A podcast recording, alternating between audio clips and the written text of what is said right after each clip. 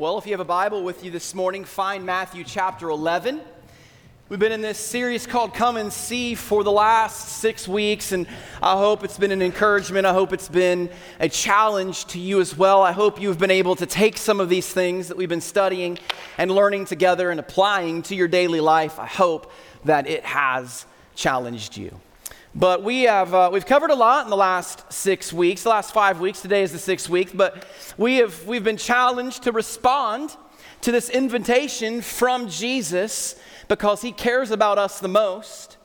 In part two, we were given a reminder that we were made to come to him, that that was how we were designed. In part three, we learned that when we do our part to come to him, he will do his part to give us rest. In part four, we learned that, that we need to be an apprentice of Jesus Christ, that his yoke brings freedom, any other yoke brings bondage. Then last week, we saw that when we reflect the heart of Jesus, that we never, we never reflect the heart of Jesus more than when we are gentle and humble. And so this morning we're going to focus in on verse 30, but I want to read those, those prior verses again, the key verses of this series. Once again, it starts Jesus says, Come to me. That's the invitation. Come to me, all who labor and are heavy laden, and I will give you rest. Take my yoke upon you and learn from me, for I am gentle and lowly in heart, and you will find rest for your souls. For my yoke is easy and my burden is light. So, Jesus is making a very direct statement here in our, in our focus verse today, verse 30. He says, For my yoke is easy and my burden is light. Now, this is not a reference to physical burdens that, that we may be experiencing on a daily basis or a weekly or monthly or hourly basis. This was a different kind of burden. This was, this was a burden, uh, the, the system of burden that the Pharisees had placed on the people regarding the Sabbath specifically. Most scholars believe that, that these dudes, these Pharisees, they added 39 regulations just to the Sabbath alone, as well as hundreds of more rules that God never gave in reference to the other laws that we find in the Old Testament. Their stated goal, according to these scholars, was that was to create these additional rules in order to stay so far away from and prevent any opportunity of possibly breaking one of God's actual commands, which seems like good intentions. I think we could hear that and maybe even be guilty of portraying that from time to time. And, and those are good intentions, but I want you to hear this very carefully. Jesus condemns that kind of thinking and teaching. It was an impossible burden. Because the Sabbath was a day of rest, they said, the Pharisees, the teachers of the law, they said that you couldn't even pluck a grain from the head of a plant. That you, you couldn't spark a flame, or you couldn't pick a single thing up to carry it because that would be considered working. Did God actually say that? No. And so that's the issue that we see. That's the issues that we often face inside the church world. We see it in so many different areas. Did God actually say that you should do A or B or C or D? And that's why we're going to talk about something this morning that some of you have experienced, some of you have not, some of you have been guilty of, of portraying from time to time, and that is the issue of legalism. And we're going to put the definition of legalism on the screen. Legalism is this strict, literal, or excessive conformity to the law or to a religious or moral code. The institutionalized legalism that restricts free choice, excessive adherence to law or formula, or dependence on moral law rather than on personal religious faith.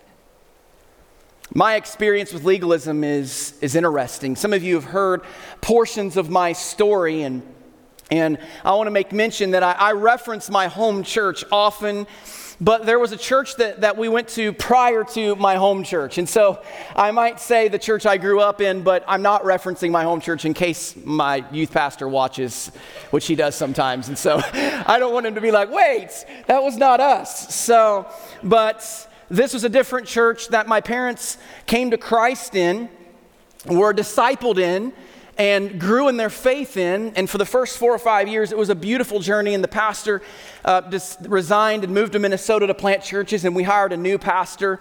And, and it, was, it was a very challenging season for our family because he ushered in what would be labeled as legalism. And so I've shared some of this story. I won't share the whole story. But I was 13 years old, and this pastor had been on our staff at our church for about a year and a half at the time, and he took us to a youth conference in Hammond, Indiana. That's where this church was located. It was a massive, massive church. And so we got there late and we had to sit in the main aisle down the center and they were setting out chairs and there were about 10,000 teenagers at this youth conference. And I can remember I walked in and I sat in like the second or first or second row, and uh, the pastor got up and he started preaching and he started just walking through all of these, these things that we're supposed to do.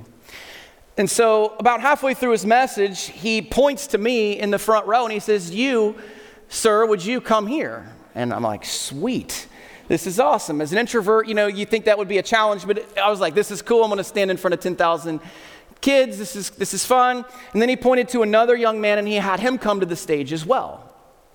And so he starts preaching this, this message about all these things that, that we should be doing as Christians, but not necessarily what we should be doing as Christians, but how we should be looking as Christians. Now, let me just back you up to 1996 for a moment.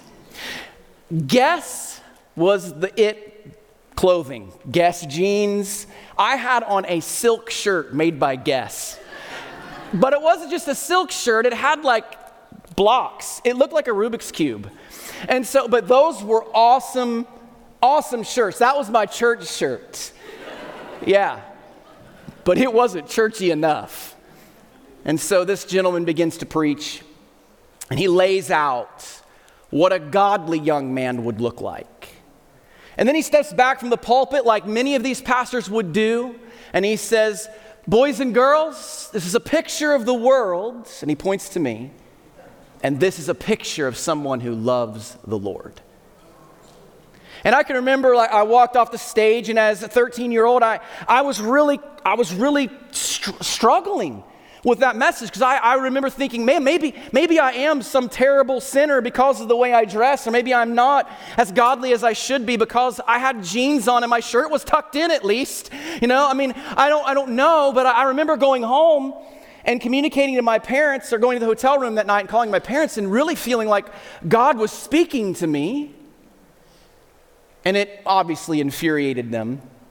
And we ended up having a conversation with that pastor, and he stood behind the comments that that guy had made. And we ended up leaving and going to a different church, and, and uh, the church that, that, uh, that's not bad. and uh, that church, by the way, no longer exists today.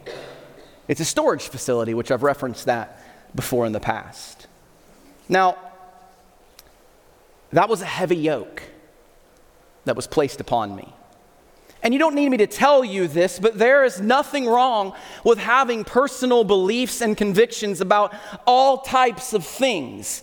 And I'm going to give you the spoiler alert now because the whole point of the sermon is this is that when it comes to gray areas, don't impose your personal convictions on others and thereby, thereby speak on behalf of God when He never gave that rule.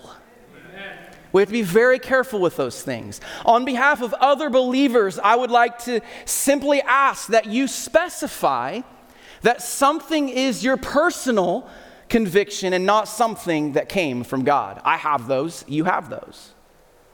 I have things that I do and, and don't do because I feel convicted or led to do those things. It's between me and it's between God. And I have to be honest about that when I'm having conversations and not pretend to let everyone believe that they have to have the same convictions or decisions. Now, Some of you might be new to the faith. Or maybe you didn't grow up in any type of Christian environment, and this might be new. And I want you to remember that, that last part of that definition of legalism that it's dependence on moral law rather than on personal religious faith. So here's a few things that I grew up hearing under a legalistic system before my high school years. Things like uh, women shouldn't wear pants at all. Women had to wear skirts or culottes. If you know, you know. Um, you know what those are. Um, some other things would be like men can't have long hair, but it's not just long hair. It can't touch the collar of your shirt because you always had to wear a collared shirt. And it also couldn't touch your ears. Women had to have long hair. You couldn't cut it at all other than to take the split ends off. And if you had short hair, what that really communicated was you're just simply trying to be a man. Uh, also, we were taught that you can't get tattoos. I was taught that a Christian could um, absolutely never drink any kind of alcoholic beverage or you'd be in rebellion against God. I know that might be a tough one for some. Maybe you've overcome alcohol addiction, or maybe you've had an alcoholic in your family for whatever reason, and you just feel it's best to stay away from alcohol. And, and, that's honest, and you should follow the Holy Spirit's lead when it comes to that. But we must be clear that the Bible only condemns drunkenness as sin. And so that's a clear issue that I grew up being confused about. Uh, and many of you could add to the list. Some believe that there's only one English translation of the Bible and that all others are perversions. I, I know people personally who believe this. Uh, I recently saw a video actually of one of these pastors in these churches saying that when the King James was developed, that God actually chucked the Greek and gave the world the authorized King James as the only Bible. I'm not lying about that. There's a video, I'll send it to you so you can watch it. It's crazy and borderline heresy to make statements like that. Now, the King James can absolutely be your preferred version, but there isn't only one English translation that God has approved, or else we'd have to stick with the 1611, which has been updated hundreds of times, and none of us actually hold that copy in our hands either.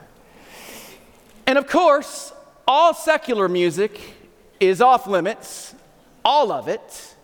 Christian rock music is of the devil. You can only imagine what that previous church, what, their, what that sermon was like when they found out that I started a Christian rock band. it's true, Brittany, we were married at the time, and, and uh, it's true, there was a whole sermon on me being in a rock band. As if God actually cares what musical genre you prefer.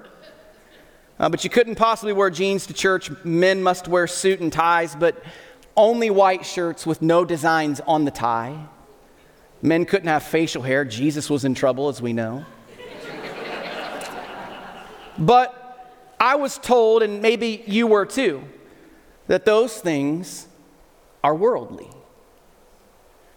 What is the definition of worldly and who gets to define that? How can you explain to me that my jeans are worldly but your Cadillac is not? Who gets to decide? She must attend church on Sunday morning, Sunday night, Wednesday night, and go to Saturday morning door to door visitation. And if you missed one of those things, you were backslidden. Listen, Jesus wouldn't even be welcome in most of those churches. And the message that was sent loud and clear was this that you're right with God when you do those things, but only according to their personal standards. I want you to please hear me. Please hear what I'm saying and what I'm not saying today. I don't have a problem if, he, if people feel led to dress a certain way, even for church. That's your conviction. I don't care if you do or don't get tattoos, and neither does God. And I think attending church is, is, faithfully is important, but the purpose behind why we gather together is the most important thing. That when we love the Lord, we're going to want to gather with his people and worship his name corporately. How we dress does matter to God, but he tells us that it's based on modesty and not just keeping up with man made standards, whether conservative or trendy. We must stay away from sin, and God's guardrails are there for a reason. And you'll never hear me say that, you'll never hear me preaching a here's a license to just do whatever you want to do, because there is a difference between sin and legalism. So, what were God's laws? I mean, as we, as we talk about this issue here from Matthew chapter 11, and Jesus talking about a, a heavy burden and a light burden and, and a yoke that is easy, what were God's laws? And this is some interesting study that I would encourage you to consider maybe on your own time as you look into some of the Old Testament laws that we see. Uh, it's, it's one of the most uh, used arguments, though, when it's for those who are against our faith, by the way. Uh, and it's always filled with multiple fallacies. And so here, here's what it is God gave Israel ceremonial, moral, and civil laws. And there were three separate categories with three separate purposes. With the moral law being the one that's still in place for believers today. And this is laid out in Exodus chapter 20. You could read that in your own time. But these commandments were a good thing for God's people because the Holy Spirit didn't permanently indwell believers at this time, and the laws were meant to protect, guide, and help God's people make decisions. To keep people from, from hurt and devastation, to honor God and to point people to Christ and, and show us our need for a Savior, but it got messed up by people of power. We have to remember that Jesus says that his yoke is easy and his burden is light. So these Pharisees, they place these heavy burdens on the people, and, and Jesus actually talks about it in, in Matthew 23. He says that these, these Pharisees, they tie heavy burdens, hard to bear, on the people's shoulders. There's a story in Matthew 22 where a lawyer who was also a, a, Pharisee asked Jesus about this very issue, and this, this man had an agenda because the Pharisees knew the gospel message was a problem. They knew what Jesus stood for was an issue for what they were peddling, so they asked a question Which law is the most important? And as many of you know, Jesus responds in Matthew 22 by saying, Love the Lord your God with all your heart, with all your soul, and with all your mind. This is the greatest and most most important command. Jesus despised legalism. It'll be on the screen, but in John chapter 11, there's a lengthy section. I'm going to read it to you. But here's what Jesus says While Jesus was speaking, a Pharisee asked him to dine with him, so he went in and reclined at the table. The Pharisee was astonished to see that he did not wash first before dinner. And the Lord said to him, Now you Pharisees cleanse the outside of the cup and of the dish but inside you are full of greed and wickedness. You fools! Did not he who made the outside make the inside also? But give as alms those things that are within, and behold, everything is clean for you. But woe to you, Pharisees! For you tithe mint and rue and every herb, and neglect justice and the love of God. These you ought to have done without neglecting the others. Woe to you, Pharisees, for you love the best seat in the synagogues and greetings in the marketplaces. Woe to you, for you are like unmarked graves, and people walk over them without knowing it. One of the lawyers answered Jesus, Teacher, in saying these things, you insult us also. And he said, Woe to you, lawyers, also. For you load people with burdens hard to bear, and you yourselves do not touch the burdens with one of your fingers. Woe to you! For you build the tombs of the prophets whom your fathers killed. Woe to you, lawyers, for you have taken away the key of knowledge. You did not enter yourselves, and you have hindered those who were entering. And as he went away from there, the scribes and Pharisees began to press him hard and to provoke him to speak about many things, lying in wait for him to catch him in something that he might say. To boil it all down, Jesus makes it clear that any extra law keeping is what he calls a heavy burden. You see, keeping the law perfectly is impossible. Or Jesus wouldn't have needed to come to this earth and give, him, give himself as a sacrifice for our sin. But even when we do keep the law, because, but even when we it's, it's kind of a challenge. I, I don't even know if you could say that we actually keep the law because we fall short. Isaiah reminds us that even our righteous deeds are like filthy rags. In Romans 3:20, Paul makes it clear that for by works of the law no human being will be justified in God's sight, since through the law comes the knowledge of sin only. So Jesus God says a lot about this. But here's the good news. Jesus makes a promise to us, something that we can all count on today that anyone who comes to him and him alone will find rest from this burden, this heavy burden of legalism and rule keeping. Jesus says, Take my yoke and learn from me, and when you do that, you will find rest. This yoke of Jesus is easy and it's light. There are commands that God has given us, but the yoke is not hard to carry. As we have referenced several times throughout the course of this series from 1 John chapter 5, for this is the love of God, that we keep his commandments, and his commandments are not burdensome. Now, maybe this morning you could, maybe you're a little bit confused. And I want to be clear that the same God who spoke the law of Moses into the Israelites is the same God who wrote the commands for believers in the New Testament. You could even argue, though, from our human position, that the commands from Jesus are even more burdensome than the Old Testament law itself. Under the law, it was about the very act itself, but Jesus wanted something different. Jesus wants our hearts. He tells us that, that when someone wants to go, wants us to go a mile with them, that we should go the second mile. That when someone asks for our shirt, that we should give them our jacket as well. I mean, I mean, those are commands to follow, but it's all about the heart. So what can we do? Well, we can watch out for those who preach that unnecessary rules are required to be godly. Jesus says in Matthew 15 that these people, these Pharisees and these teachers and these lawyers, they teach as doctrines the commandments of men. Now, as we mentioned earlier, this is still alive and well in the global church. You see it in, in some church worlds. There are people who still want to impose things on God's people that, that God never actually said or put on us.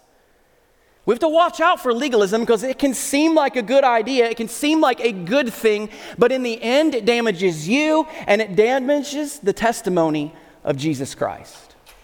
The legalist says, You should love my rules. You should keep my rules, although they're filtered through this is what God wants. But it's really the ones I've decided you should follow.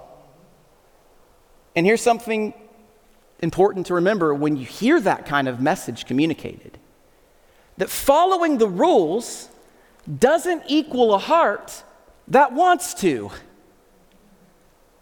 Jesus cares about the heart. So, what should we do? Well, I believe the challenge from Jesus in Matthew 22 is the best place to start that we should love him with all of our heart and all of our mind.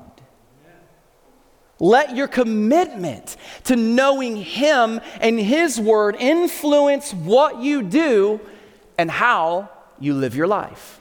Love Him. Don't just say it with your lips, but love Him with everything that you have.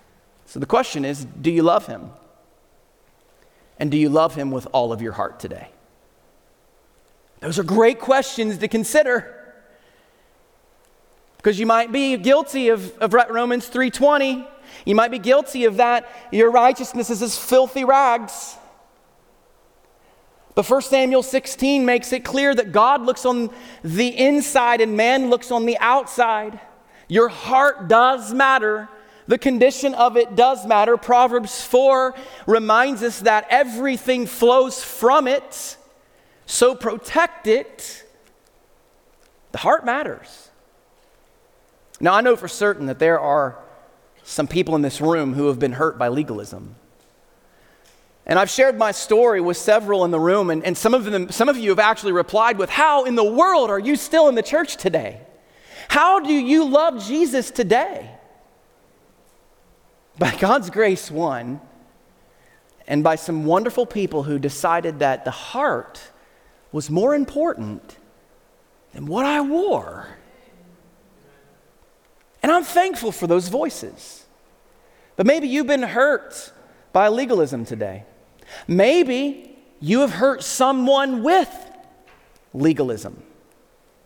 And don't get me wrong, there are rules that I follow, there are rules in my home that our kids don't agree with. I have four kids. You can imagine, uh, you know, one doesn't like one and one likes the other. I mean, it's just, it's crazy, but it's how it rolls. And they may choose someday when they're parents to parent their, their children differently, just like Brittany and I parent differently than our parents did.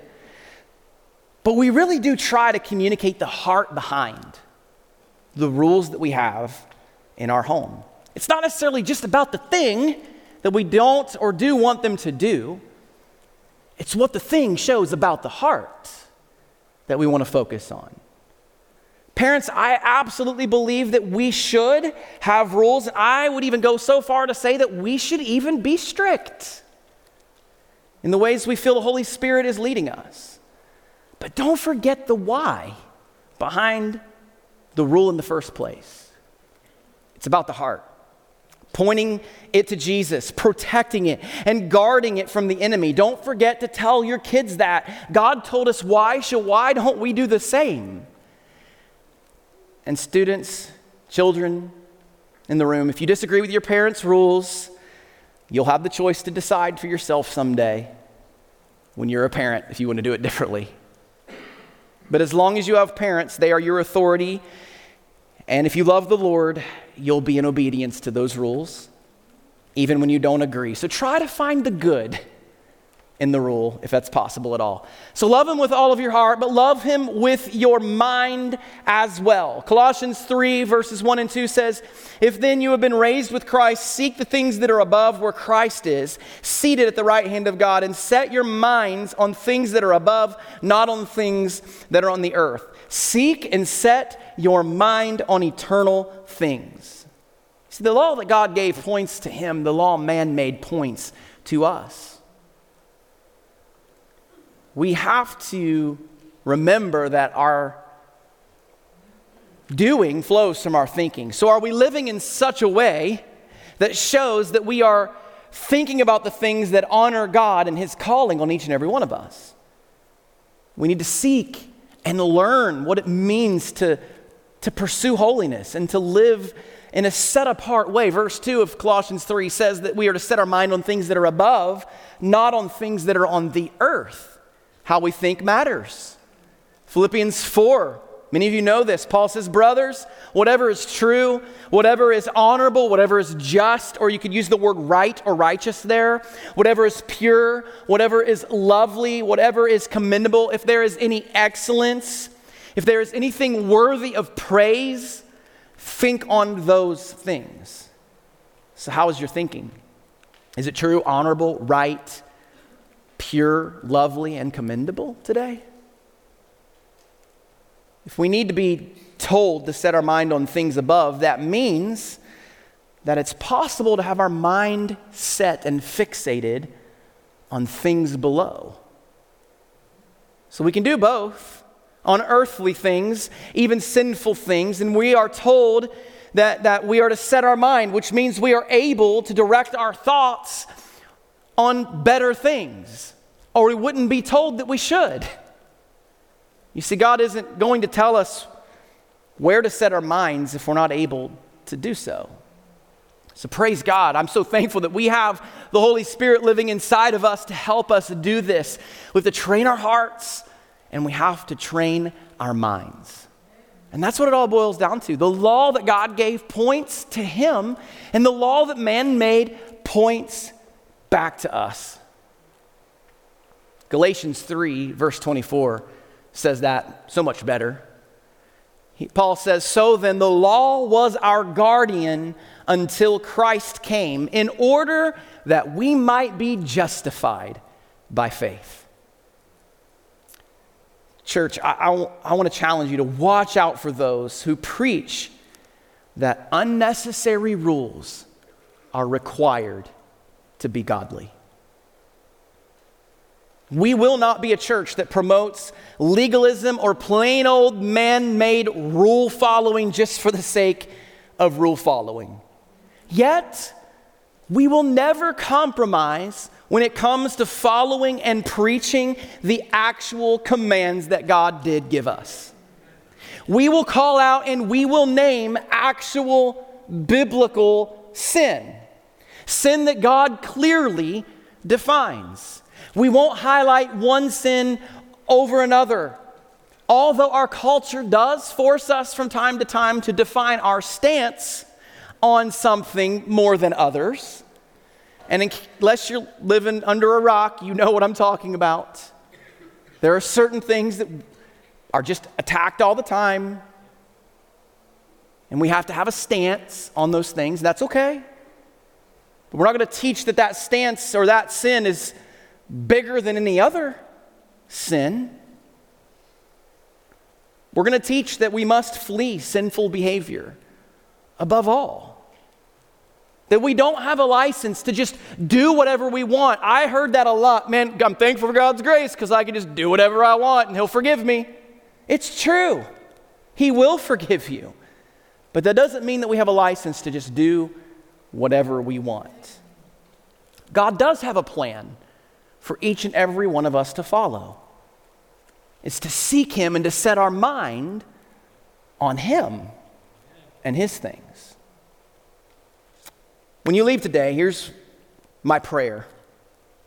My prayer is that you, as a believer, will be challenged to be a person who loves and pursues the heart of Christ in every area of your life that you will love Jesus with all of your heart and your mind. And that you will remember that the law of God points us back to Him, but the law of man points us back to man. So, who are you following? Who are you seeking? And who do you love with all of your heart? Jesus would say that matters a lot. And if Jesus thinks it matters, then I think we think it should matter. So, will you set your mind? You watch out for those who peddle a different gospel at the end of the day? And will you pursue Jesus with all of your heart, soul, and mind? Maybe you're here this morning and you don't have a personal relationship with Jesus Christ. The law is a reminder that you can never achieve redemption and restoration from your sin by keeping all the rules. But that Jesus came to this earth and he actually did keep all the rules. He actually did live a sinless life so that you could be restored and rescued. He paid the price for your sin. And He gave His life so that you could be free. So maybe here this morning and you don't have that personal relationship with Jesus Christ. I want to encourage you, I want to challenge you this morning to give your heart to Jesus because He is worth it.